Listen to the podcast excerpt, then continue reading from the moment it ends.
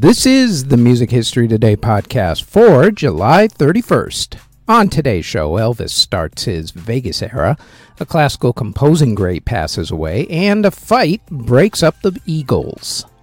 First up, though, on this date in 1786, lyricist Robert Burns released his poetic book, Poems Chiefly in the Scottish Dialect. In 1846, the French army added the saxophone to its marching band, which gave credit to the new instrument. In 1942, Harry James recorded the song, I've Heard That Song Before. In 1948, the musical Brigadoon closed on Broadway. Also on the same day, two brothers charted in the top 10 on the R&B singles chart in the same week with different songs that were on different record labels. First time that had ever happened. Jimmy Liggins hit number 7 with the song Teardrop Blues, while his brother Joe Liggins hit number 9 with the song Drippers Blues. The brothers were also about the blues. In 1951, Ray Charles married wife Eileen Williams. In 1954, the Castells released the song Over a Cup of Coffee. Entertainer Steve Allen married actress Jane Meadows. And a riot broke out during a Rolling Stones concert, and that ended the concert in less than 15 minutes. In 1965, the Four Tops recorded the song It's the Same Old Song.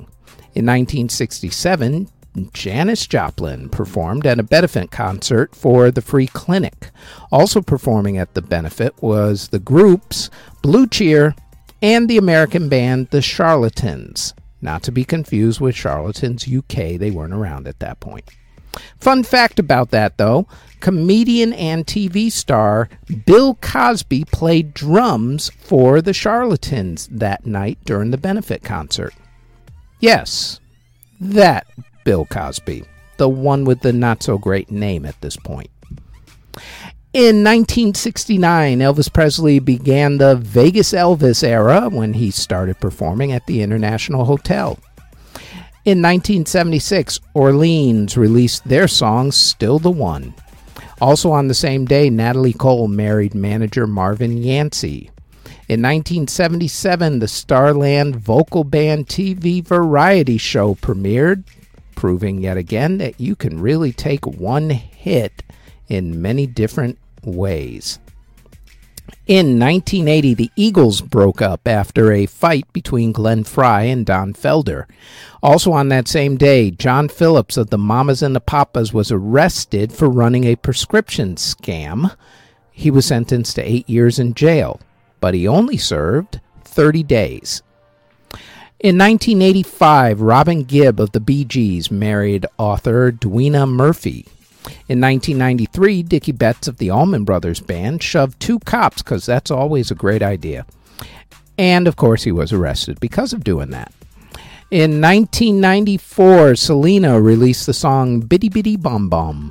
In 1995, Jamaica released commemorative stamps honoring Bob Marley. In 2010, Alicia Keys married Swizz Beatz.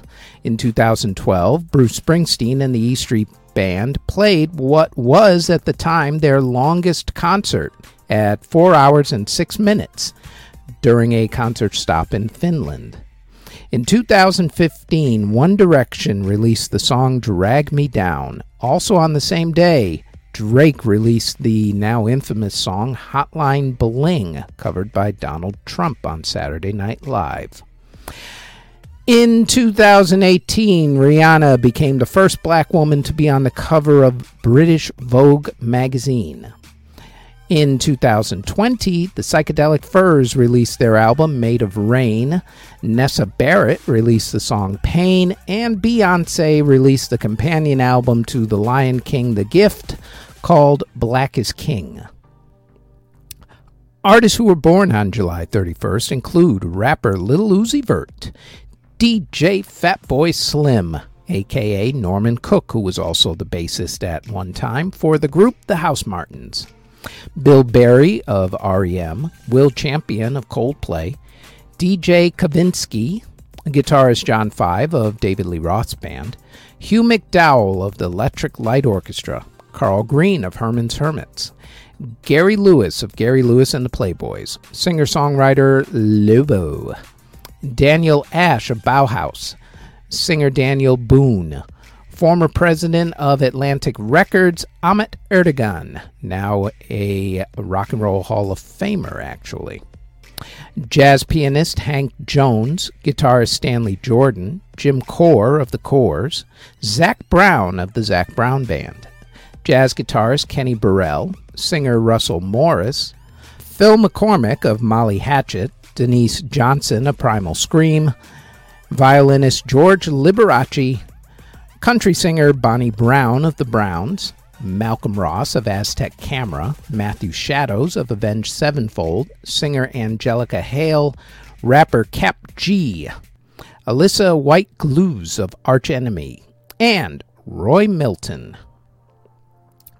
Artists who unfortunately passed away on July 31st include composer Johann Fritsmuth, who passed away in 1790 at the age of 48.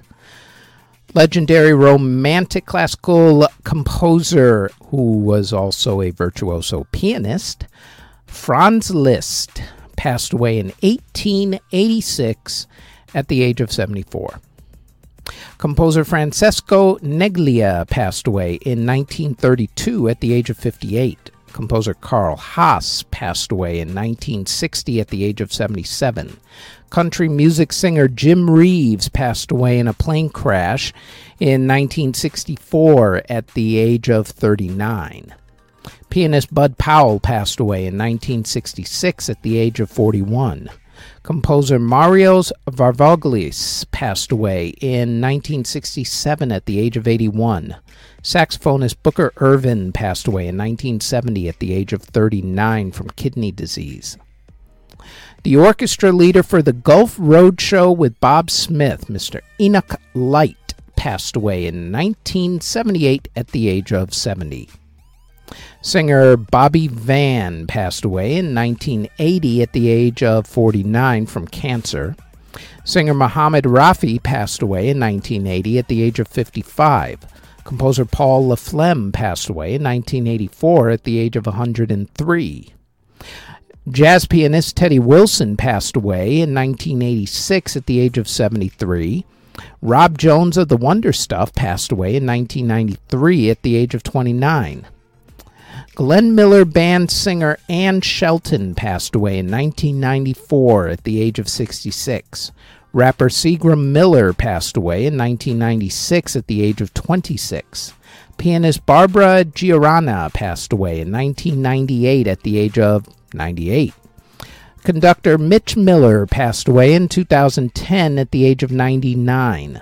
Singer-songwriter Bobby Edwards passed away in 2012 at the age of 86. Tony Sly of No Use for a Name passed away in 2012 at the age of 41. Singer Mike Mohady passed away in 2016 at the age of 32.